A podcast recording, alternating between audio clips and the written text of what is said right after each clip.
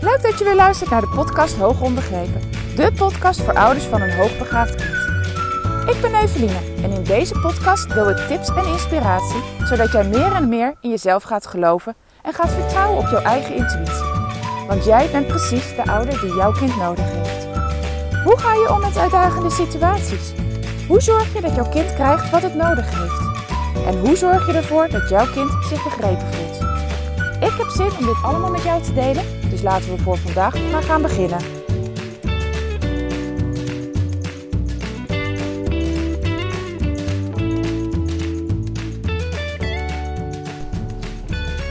Ha, daar ben ik weer. Deze keer vanuit de auto. Ik sta voor de Gorkumse brug in de file. Ze zijn hier al weken bij de Gorkumse brug aan het uh, bezig met de brug te verbeteren, te versterken. Ik heb eigenlijk geen idee wat ze precies aan het doen zijn. Maar wel dat er elke keer één rijbaan is afgesloten. Dus zodra je de brug over moet um, om weer richting huis te gaan, dan sta je dus giga in de file. En ik dacht, nou, dit is het mooie moment om even een nieuwe podcast op te nemen. Dit naar aanleiding van een gesprek wat ik daar straks had met mijn zus. Die vertelde over een van haar kinderen dat hij, uh, ja, dat soms gewoon de vragen niet begrijpt. Uh, met huiswerken ziet ze dat heel erg veel terug. Uh, ja, en dat maakt het gewoon soms lastig om te begrijpen wat ze nou eigenlijk bedoelen bij een uh, overhoring, bij een proefwerk of überhaupt bij het maken van, van opdrachten. En van de week heb ik precies datzelfde ervaren met een van mijn kinderen. Um, misschien weet je het wel, maar wij geven onze kinderen thuisonderwijs. En onze oudste, onze oudste dochter, is uh, bezig met staatsexamen. Zij heeft aangegeven op een gegeven moment van, nou ja, ik weet waar, uh, waar ik naartoe wil werken. Ik wil gewoon mijn examen halen, zodat ik ook een vervolgopleiding kan gaan doen. En zij heeft toen besloten van, oké, ik, uh, ik ga VMBO-examen doen en vanuit daar wil ik naar het MBO, wil ik opbouwen naar mijn uiteindelijke doel. En uh, afgelopen, mm, nee, afgelopen juli heeft ze haar eerste staatsexamen gehaald. Ze is begonnen met Engels. Nou, daar is ze glansrijk doorheen gekomen. Uh, heeft zichzelf de afgelopen uh, 2,5, 3 jaar Engels aangeleerd. En nou ja, dat was eigenlijk voor haar behoorlijk een makkie om doorheen te komen. Nou, inmiddels zijn we begonnen met het voorbereiden van uh, een drietal vakken, waaronder wiskunde. En met wiskunde uh, was ze van de week bezig. En meestal als zij start met wiskunde, dan kijken we er even samen naar of zij begint vast. En ze roept mij zodra ze ergens vastloopt of iets niet begrijpt. Nou, ze heeft regelmatig even mijn hulp nodig. En dat zit hem niet omdat ze het inhoudelijk niet zou kunnen of niet, niet kan. Uh, of omdat ze het niet begrijpt. Ze begrijpt het eigenlijk allemaal prima. Maar waar zij tegenaan loopt is heel vaak de vraagstelling. Wat bedoelen ze hier nu precies mee? Ik snap niet wat ze nu van mij verwachten. Um, dat is wat ze me heel vaak aangeeft. Dus dan moeten we er samen even naar kijken. En dan, ja, nou ja, dan help ik er weer op weg. Ik heb gelukkig zelf wiskunde B op de HAVO gedaan. Dus heel veel van wat ze nu krijgt, uh, moet ik weer even diep graven. Maar dan denk ik zoiets van: oh ja, ergens zit het nog wel. Nou, dan lukt het wel weer om haar weer op weg te helpen. Um, maar wat ze me ook heel vaak zegt, en dit, dit is echt iets wat ontzettend belangrijk is voor de meeste hoogbegaafde kinderen.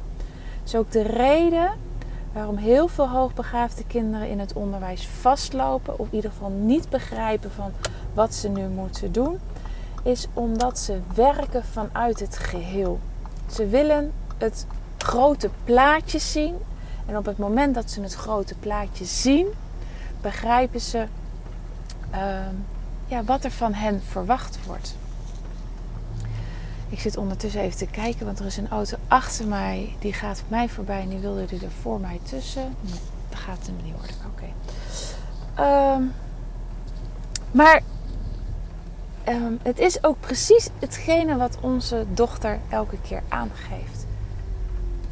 Um, niet alleen de vraagstelling die ze dan niet begrijpt, maar ook van ja, maar waarom vertellen ze mij niet alles? Waarom vertellen ze mij nou niet precies wat ik allemaal moet kunnen. Want dan begrijp ik tenminste ook wat ze, ja, wat ze nu, wat ik nu moet doen. Ehm, en ik legde haar uit dat heel veel kinderen zo niet werken. Die vinden het namelijk, hè, andere kinderen vinden het heel fijn dat het in kleine stukjes aangeboden wordt. Om daarna te begrijpen wat ze moeten doen. Uh, maar zij zegt, ja maar dat vind ik echt niet fijn. Ik wil gewoon precies alles weten voordat ik die kleine stukjes aangeboden krijg. Uh, maar ja, zo werkt het niet. Zo werkt het in ieder geval niet in de methode die wij hebben om haar richting dat staatsexamen te krijgen. En dat is gewoon een normaal, uh, normale methode waar ook mee gewerkt wordt op middelbare scholen. Dus ze zal het toch in de opbouw van die kleine stukjes moeten doen. En um, ik geef haar dus ook elke keer aan van oké, ga nou maar eerst verder. Want straks, bij, hè, als je wat verder bent in de opdrachten, begrijp je precies waarom je dit moest doen. En ja, voor haar levert dat best wel eens frustratie op, omdat zij zo absoluut niet leert. Um, nou, en ik, ik, ik, besprak dat ook vandaag met mijn zus, uh, omdat ze dat dus ook herkent bij haar kinderen. En uh, ik vertelde haar ook, weet je, ik weet nog zo goed. Ik zat op de SPH, de Sociaal-Pedagogische Hulpverlening, een opleiding. Uh, om te gaan, uiteindelijk te gaan werken met mensen met een verstandelijke beperking. Of in de psychiatrie of in de jeugdhulpverlening. En een van de dingen die je in de zorgsector moet doen is hulpverleningsplannen opstellen. En wij kregen op een gegeven moment binnen een vak, uh, moesten wij doelen op gaan stellen. We moesten dus leren hoe stel je nou een concreet doel op. Smart geformuleerd, dus specifiek, meetbaar. Um, nou, ik weet ze niet eens meer precies allemaal. Um, maar in ieder geval dat het zo concreet mogelijk is en dat je hem later ook kan evalueren. En ik was daarmee bezig en ik was het aan het doen. En ik begreep er echt geen bal van. Ik begreep niet wat ik moest doen. Ik begreep niet waarom ik het moest doen. Ik wist alleen maar dat moet je doen, want uiteindelijk krijg je daar een cijfer voor. Nou, en dat was echt een ja, behoorlijke opgave voor mij om dat te doen. En ik, ik, nou ja, ik heb het gedaan. Vraag me niet hoe, want ik, ik, ik kon er gewoon niet zoveel wijs uit worden. Totdat ik later, jaar later, stage ging lopen. En ik uh, ja, een hulpverleningsplan onder ogen kreeg. En mij, mensen mij uitlegden van oké, nou dit is een hulpverleningsplan. Dat is een plan waarin staat van wie het kind is of wie je cliënt is. Een stuk voorgeschiedenis, de huidige situatie, wat de problematiek is in de huidige uh, situatie. En op basis daarvan, van dat hele stuk wat we daarin schrijven, hè, van een stuk voor geschiedenis, hoe het er nu voor staat met het kind, waar het tegenaan loopt, waar de omgeving tegenaan loopt, gaan we doelen opstellen van wat willen wij eigenlijk bereiken. En pas op dat moment viel voor mij het kwartje. Ik had echt zoiets van, aha, hiervoor moest ik leren om doelen op te stellen. Als ze me dat nu, het hele plaatje, hadden uitgelegd, had ik veel beter de opdracht begrepen. Had ik hem ook veel beter kunnen maken. En dit is iets voor mij zo'n duidelijk voorbeeld van dat hoogbegaafde kinderen leren vanuit het geheel. Hier moet ik ook heel vaak uit, aan denken. Ehm, als ik probeer uit te leggen aan ouders hoe het werkt in het hoofd van een hoogbegaafd kind. Ze werken heel vaak. We hebben altijd kinderen die, die uitzonderingen zijn. Dus mocht je dit horen, vind ik trouwens ook heel belangrijk om te benoemen. Want ik krijg dat wel eens terug van mensen die mijn podcast beluisteren. Die zeggen: Ja, maar de dingen die jij bespreekt in de podcast, die herken ik niet bij mijn kind. Dus dan zal het misschien wel niet hoogbegaafd zijn. Wat denk jij? Ehm, dan zeg ik ook altijd: Weet je, je zal niet alles terugzien bij alle hoogbegaafde kinderen. Maar het is wat we bij het gros van de hoogbegaafde kinderen zien. Maar hoor jij dingen die niet op jouw kind van toepassing zijn, denk dan alsjeblieft niet: oh, dan zal mijn kind wel niet hoogbegaafd zijn. Nee, zo zit het niet. Ieder kind is anders, ieder kind is uniek. Ehm, ik bespreek heel veel kenmerken, heel veel dingen waar de hoogbegaafde kinderen tegenaan lopen. Maar je hoeft het niet allemaal te zien, je hoeft het niet allemaal te signaleren. Het hoeft niet allemaal voor jou, op jouw kind van toepassing te zijn om te kunnen spreken van een hoogbegaafd kind. Dat even terzijde, want dat vind ik wel echt belangrijk voor je, dat je dat ook meeneemt. Ehm, maar dit is iets waar heel veel hoogbegaafde kinderen het leren vanuit het geheel. Uh, we noemen het ook wel de top-down benadering. Hè? Eerst alles zien en dan pas vanuit de kleine delen aanbieden.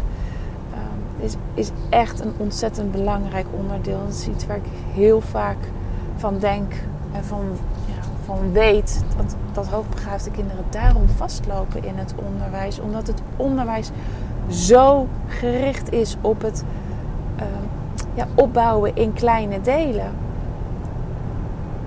Maar heel veel kinderen lopen dan vast omdat ze zoiets. Ja, ze, ze, begrijpen niet waarom ze het moeten doen. Er, ontstaat kortsluiting in dat hoofd. En op het moment dat er kortsluiting in het hoofd ontstaat, ontstaat er stress. Uh, komt de uitleg niet meer binnen krijgen ze niet altijd meer mee wat ze eigenlijk wel moeten doen. Nou ja, weet je, en zo krijgen we heel veel kinderen, heel veel hoogbegaafde kinderen, waarvan men denkt van ja, hoe kan het nou zijn dat ze uiteindelijk niet goed presteren uh, binnen de schoolse setting? Nou, dit is er echt een oorzaak van. En dat betekent ook gewoon dat ze een andere benadering nodig hebben. Um, om wel te kunnen excelleren in het onderwijs. Nou, mocht je jezelf afvragen van waarom uh, ja, doet mijn kind het binnen het onderwijs niet goed? Waarom kan het niet laten zien wat het voor mogelijkheden heeft? Uh, waarom zien wij niet terug in de resultaten dat het kind hoogbegaafd is? Ja, dit, dit is het. Het top-down leren is een andere manier dan het uh, wat het onderwijs biedt. Het onderwijs biedt, biedt uh, bottom-up leren. Hè? Van, van kleine stapjes bouwen we iets op. Uh, ja, zo werkt het vaak niet in een hoofd van een hoogbegaafd kind.